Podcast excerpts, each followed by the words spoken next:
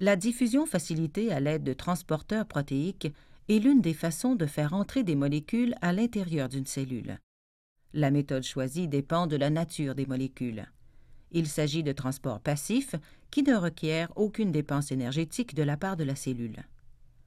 Certaines molécules spécifiques, représentées ici par les hexagones orange, peuvent entrer dans la cellule en empruntant un transporteur constitué d'une protéine transmembranaire. La membrane d'une cellule porte des milliers de ces transporteurs protéiques. Un transporteur permet à un type particulier de molécule de traverser la membrane.